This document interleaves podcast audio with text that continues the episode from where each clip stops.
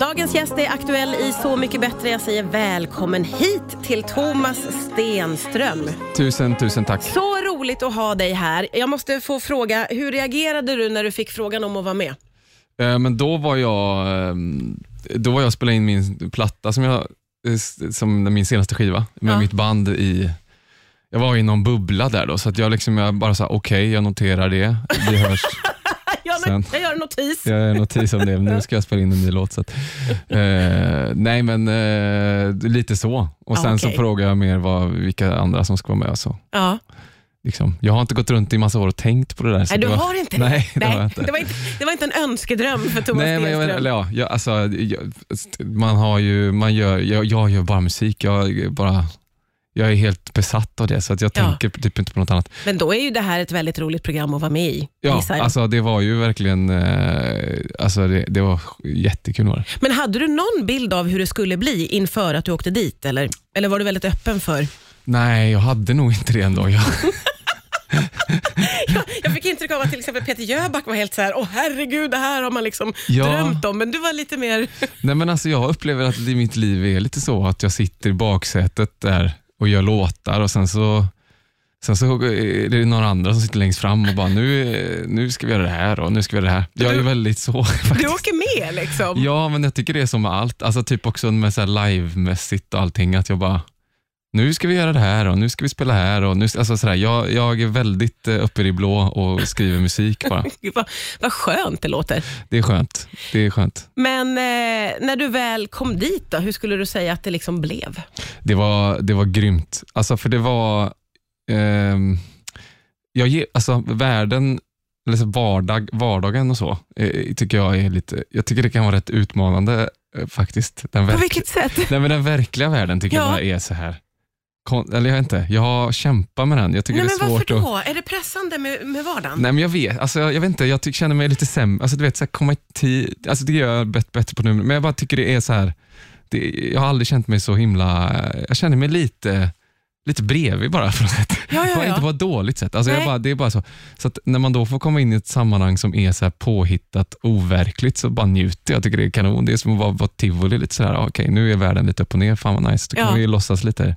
Så, jag, så när man kom dit så tyckte jag, jag köpte bara, eh, okej, nu, nu är det det här. Det är gratis vin och någon väcker en på morgonen. Och Ja, du gillade ju också lite att, det blir så, att någon tar, tar över din det var en vardag. röd matta där, du vet. Ja. Man behöver inte tänka på någonting. Det var ju liksom så här, nu du, alltså, så det var ju magiskt. Det Ja. var jobbigt sen när man åkte hem. Man, Ja, du skulle vilja ha det lite mer i vardagen, att någon säger nu ska du upp, nu ska du äta, nu ska du dit. Ja, nu det ska var du... underbart. Det var, alltså, vem, fan, vem vill inte ha det? Så ser det ju inte ut i livet. Men det, det var ju grymt att ha Ja. det i tio dagar. Det- Drömmen för dig inser ju jag nu, det är ju en assistent. Jaha. Någon som bara liksom talar om och, och, och fixar och donar. eh, det var ju ett väldigt, väldigt känslomässigt avsnitt. Eh, du tolkade Sugar Plum Fairy och eh, som jag sa till dig direkt vi träffades, jag grät så mycket när jag tittade på detta. Jag blev så otroligt berörd. Hur kände du själv eh, när det här spelades in? Eh, Men det var ju surrealistiskt för att det, eh, jag satt ju och visste hela tiden att jag skulle att jag skulle upp och sjunga den här låten. Och så känner jag, känner jag Viktor och koll på... Så att man skulle, det ska sägas att det här, det här var ju inte tio minuter långt som det var i tv, det var ju liksom tre timmar långt. något. åh, ja, ja. Så jag kände ju bara, men så här, hur, ska, hur ska det här gå? Jag, kan inte, alltså, det var ju, jag, visste att det fanns en, en till, och så hade jag med deras brorsa. Och, ja, så jag satt och visste allt det här, så jag satt ju bara egentligen och liksom stirrade ner i bordet och tänkte på det hela tiden. ja, ja, ja. Så det var ju bara, ja, det, var, det var typ det mest nervösa jag någonsin har gjort i hela, så? ja, rent så här med musik. Jag brukar inte bli, jag blir nästan aldrig nervös eh, så på det jobbiga sättet, bara på det här bra sättet, att man, att man har panik på ett bra sätt. Men, eh, men eh, nu var det ju bara eh, så sjukt mycket uppbyggnad och tårar och grejer innan, Ja, så det, ja. var, det var nervigt. Men det var ju också då väldigt förlösande att få sjunga. Då. Hur var det att se det på TV? Ehm, men jag, jag ska erkänna att... Har du inte sett det? Jo, men jag är, jag är lite, man blir trött på sitt... Eller kan du uppleva att man blir trött på sitt ansikte? ja, ja, jo, Ja. absolut. Jo. Jag jämför mig lite Men, med då man, om man, nej, men om man liksom blir... Så att jag har ju sett det, men det är också... man, det har tryckts på scrolla-knappen ett par gånger, men jag har ju sett framträdandet för då sjunger jag, så då liksom då, det vill jag veta hur, hur det gick. Ja, liksom. Och du känner dig nöjd med... Ja, jätte, ja verkligen. Har, vad har du fint. fått för respons från folk efter det här avsnittet? Ja, det har ju varit eh, otroligt mycket respons. Och Det har också folk sagt, sådär, kompisar som har varit med, typ Alex Newkid till exempel, vi är från samma stad. -huh han var liksom lätt med ett lite konstigt leende när han pratade om hur det ska vara. Eller, liksom. men, men, eh, jag har ju inte fattat det, men det har ju varit eh, mer folk än någonsin som har hört av sig om, om, om liksom, ja. musiken.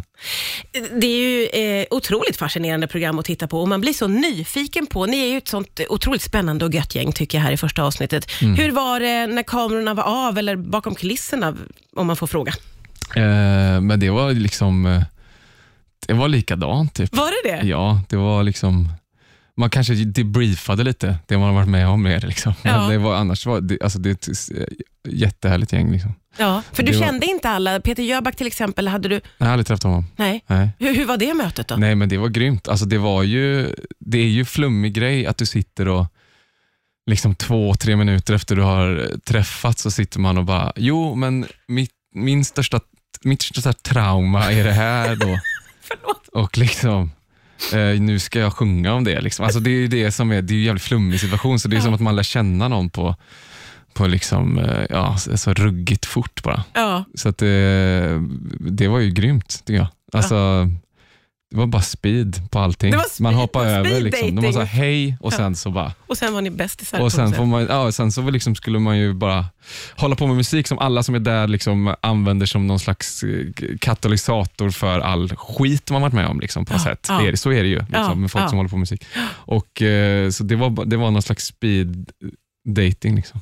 Det är jättehäftigt. Vi pratar lite under låten nu här om att eh, du tycker att det känns skönt att ha tio år i ryggen, för det har ju du. Du firar ju tio år som artist nästa, nästa år. Ja, precis. Eh, och det var, var det lite en förutsättning för att du skulle vilja vara med i den här typen av sammanhang? Verkligen var det det. Alltså att jag har eh, vet vad jag håller på med bara. Ja. Alltså, eller, och att man har spelat. Jag har varit, som, som jag sa till dig, jag har varit helt, eh, jag har haft ett fokus sen jag var 12.